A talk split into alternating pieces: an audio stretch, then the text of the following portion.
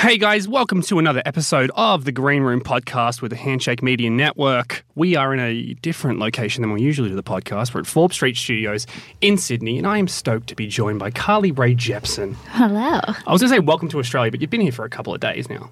At least three. I'm trying to do the math. I'm a, I'm a little Yeah. jet lagged still, which is it's no excuse Still for that.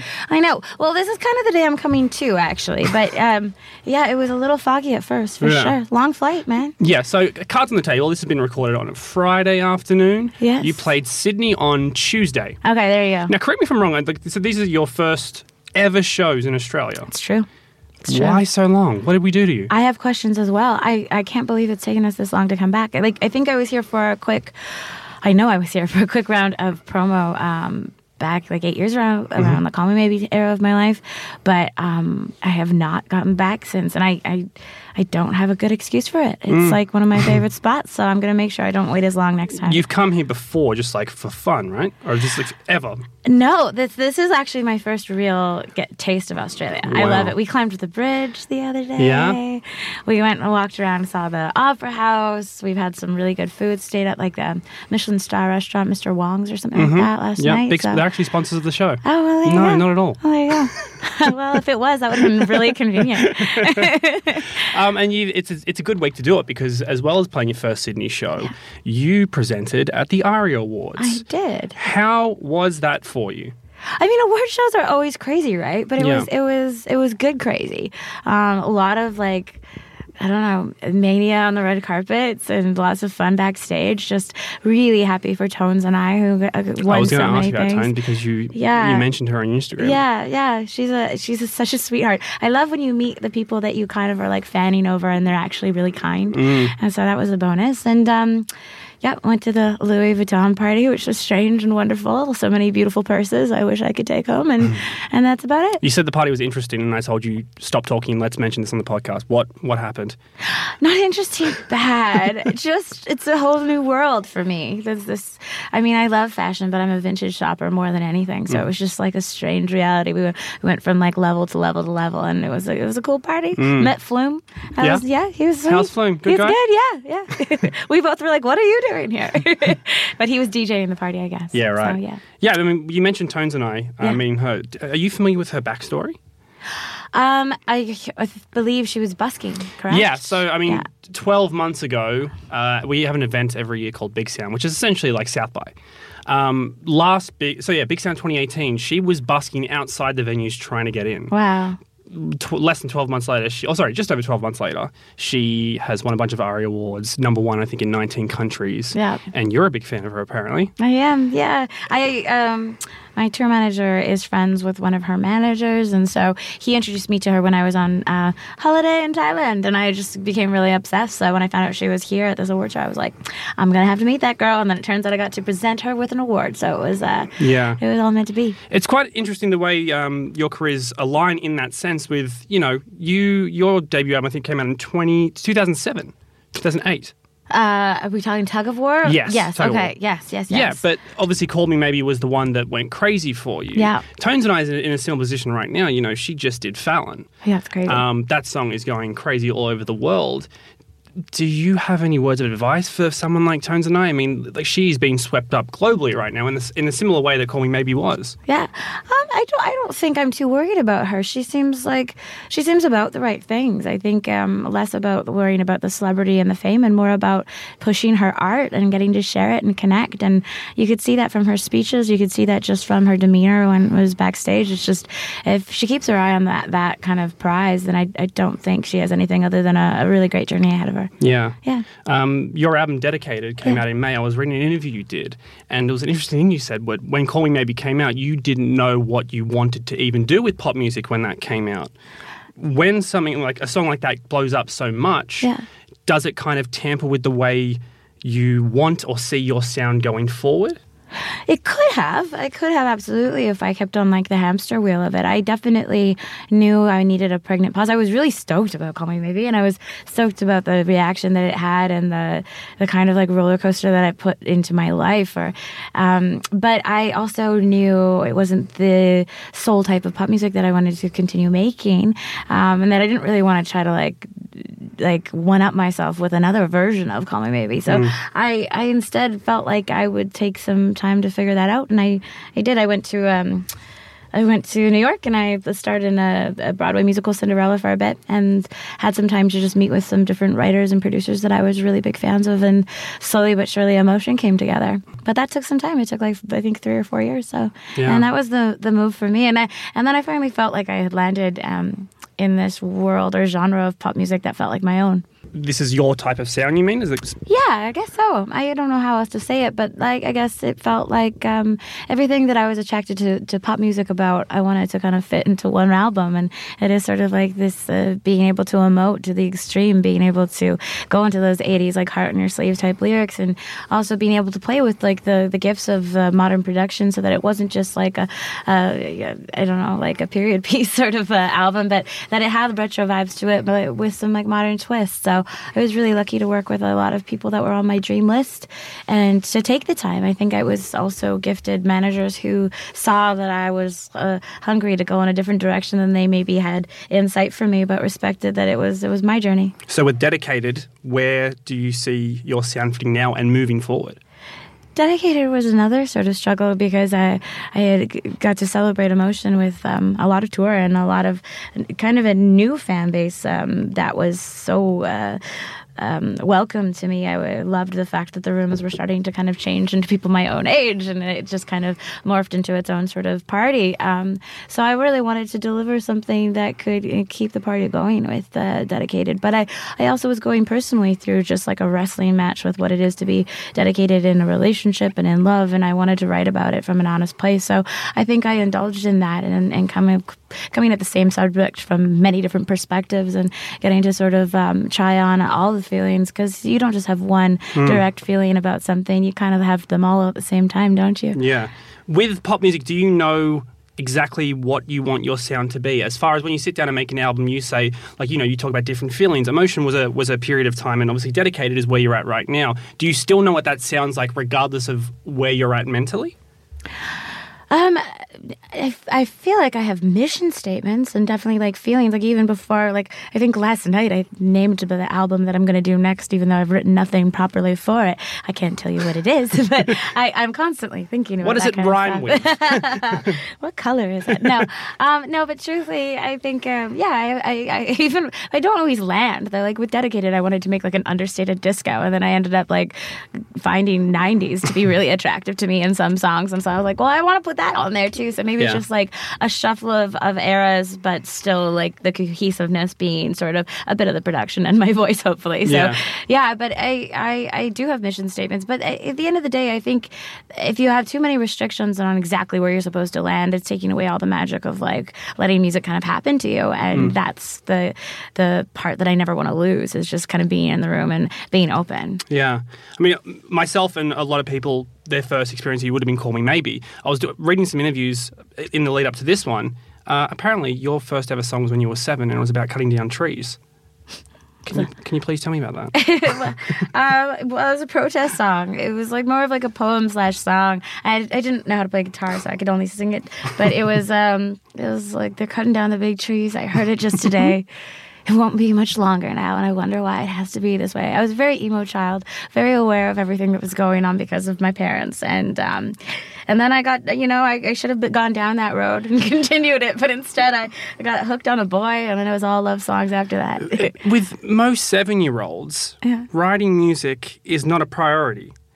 Was like when you say when you wrote that song, yeah, sure, it's about trees, but to sit down at seven and say, I'm going to write this song about this thing, has that always been ingrained in your psyche? I think I was probably encouraged by my, my mom for that song. I think there was just stuff going on in the world, and she was trying to create little projects to keep me conscious. I, I can't say that I was like just um, writing right away. I think naturally writing came into my life um, more around the age 17. And that's when I, I it kind of discovered me. And I had these intense feelings about this guy that I had a crush on, and I wanted to write him a secret letter that I would never send. So the song was called Dear You. And I had written him kind of all the imaginations of like what our lives would be like together if he would notice me, basically. And it had a cadence to it and it had a melody to it when I read it back to myself. And more and more, I kind of started to feel like I needed to find out what that was. So I, de- I grabbed my father's guitar and, and tried to like map it out. And he showed me like the Elvis Presley, like bare bone, like pop song chords enough to, to find it. And then I was just off to the races after that. Wow. That's insane. Is it? Yeah, it's crazy. with, I mean, again, with with the new album, which you can't name, do how many songs do you have written down? I've written uh, probably about five songs since I've been since um, maybe five or six songs since um, uh, May when I handed in when I released started dedicated.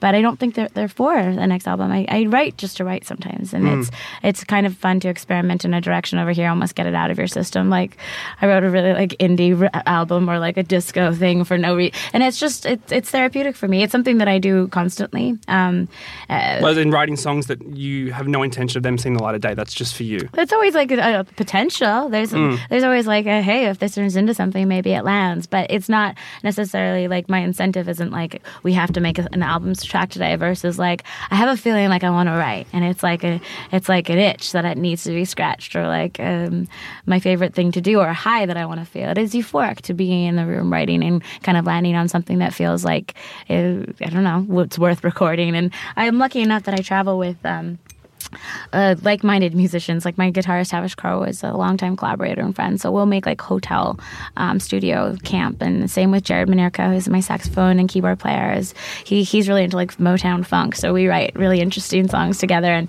Tavish and me more just go off in any direction, whether it be folk or disco or like I don't know, just like pure pop stuff too. So it's it's great to have those guys on the road with me because it, it keeps you in a constant flow of just creating and being open to that idea when it strikes. Yeah. And in 2019, where streaming and recording and releasing EPs and albums can be done overnight, that's got to be a nice, I guess, freedom to be able to just go, hey, let's let's start something right now.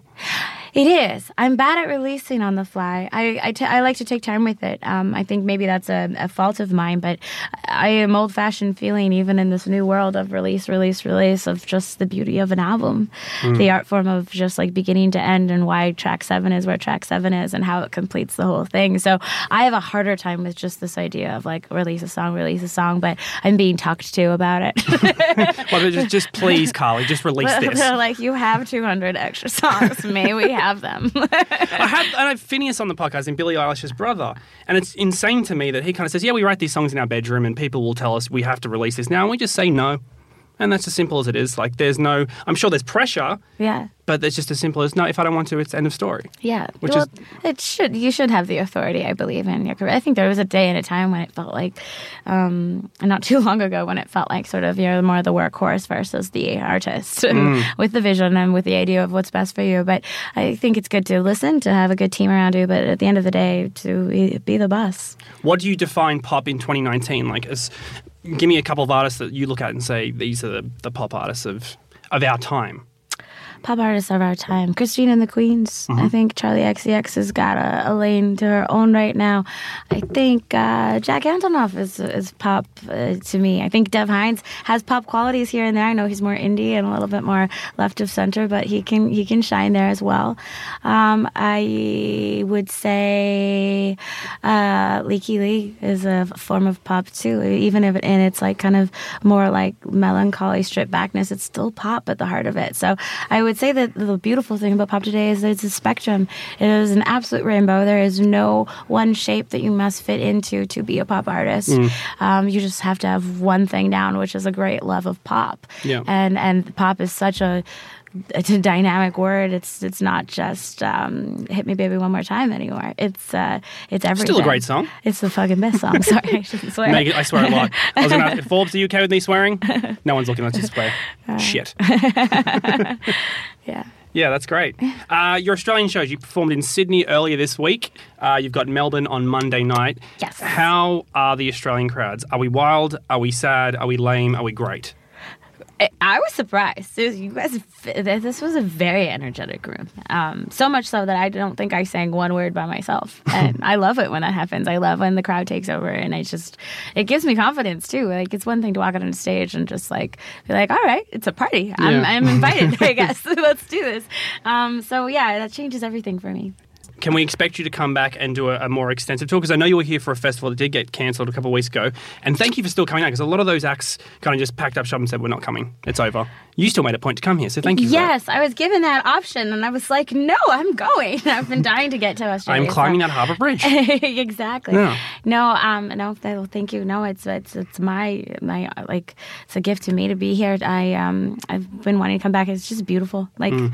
love love love Australia. And to answer your question, I don't have anything in the books right now for a plan, but I think there's no way I can let it be another eight years before I come back again. I was gonna say, it's that's it's a long time. ridiculous. like it's gonna it's gonna happen the next like year for sure. So Yeah. I want to make it more of a priority to make sure that um, I'm getting to see the places that I love in Australia is like up there now. Yeah, and I want to leave it on a sentimental note because I know we only have 20 minutes, so I want to pack this all in. Uh, I so I used to work at a cinema, like one of the bigger chains in Australia. I was the projectionist, the creepy guy who stares at people from that little window upstairs. We have control of the of the audio essentially that plays throughout the whole cinema. So me and my friend, who are big fans of your work, we put "Call Me Maybe" on on repeat, the only song. and I know this because I think the last Harry Potter movie was out in cinemas, so it was packed, like the whole place. And I think after about the fifth time, someone's like. I feel like this song's already been played today, guys. it took five times someone to go, maybe change the song. We didn't. So for eight hours we played Call Me Maybe. It is your it was your birthday last Oh, week. yes. So uh, what year was that? 2011. Oh my god! You just celebrated your 34th birthday. Congratulations. Thank you so much. Um, I got cake last night from the band boys as a surprise. Oh, really? So it was very nice. What kind of cake? Um, it w- it was restaurant cake. They had the restaurant bring it out, but it was like an ice cream cake, and it kind of just looked. It was like two clubs of ice cream with the candles. Kind of, I was joking. It looked like boobs, but hey, it was still delicious. Well, I mean, th- so the whole point of that terrible story Okay. was in 2011 we were introduced to Carly Rae Jepsen. Eight years later, you're finally here. You were killing it. Where do you see yourself in the next eight years? I don't say eight years, but that's because you know, Yeah, you're it's been eight literally years, in yeah. Australia. Um, I want to have released some kind of B sides of this last project because I definitely have the material. and then I want to do something completely different musically next. And I don't know what that looks like yet. So I'm sure that'll be a bit of a journey to discover. I eventually have dreams of looking at collaborating with some other writers in the world of musical theater, some sort of pop musical, and being involved in the creation of that would be a dream. And other than that, I'm considering maybe moving back to New York for a little bit and getting out of that LA bubble. And um, those are the only mission statements I have so far. Other, otherwise, other than like keeping really tight with like the, the important ones, the family and the friends. When you say you have some songs, leftover songs, how many literally? At least ballpark, if you can't give me the exact I don't know if I can give you literally, yeah, without without guessing a bit, but yeah, I, it was a, it's about 200 songs for both projects, like give or take one or two, and like in different um, phases, uh, like different stages of, of doneness. So you can have one song that's got like six different full productions on it, and then another song that's just like an acoustic guitar kind of demo, uh, but like seen through with lyrics to the point where you're like, all right, are we gonna put some lipstick on this thing? But um, at this point, in terms of the B side stuff, I I have a pretty like shaved down list of at least like the top 20 that I would decipher between and decide between and and then pick uh, the ones that I still want to share because those were equally important to me in in that era of writing. It's just a shame you can only put out 15 at a time. Allegedly. I know. Lauv has like 21 songs in his album. I know. Hey, I mean, yeah, there's a lot to be said about that. yeah. Another when you say another musical project, do you mean like you could just do a, a rap album, an emo album? Do you mean like literally a different style of music altogether? No, I don't feel like a rebellion from who I've learned or what I've learned about myself in music, but more just um, uh, a, a journey, an evolution of just like figuring out where to go from here. I don't think any artist wants to create the same thing twice. I have no desire to do that. So I just want to kind of start to listen to different things I'm attracted to and see how I, I can incorporate it into something that feels authentic. Well, Carly, this has been a lot of fun. I know we Thank didn't have too long, but it was an honour to have you here. Thank, Thank you for you. coming by. Thank you for having Uh, me. Carly, welcome to Australia. we Thank hope you. to see you back sooner than eight years, please. I promise. Thank you so much. Thank you so much. That's our show. Thank you again for listening. If you like what you hear, check out the Handshake Media Network on Spotify, Apple Podcasts, and SoundCloud, and check out some of our other shows, including Two Truths and a Lie and A Matter of Faction. We'll see you all next week.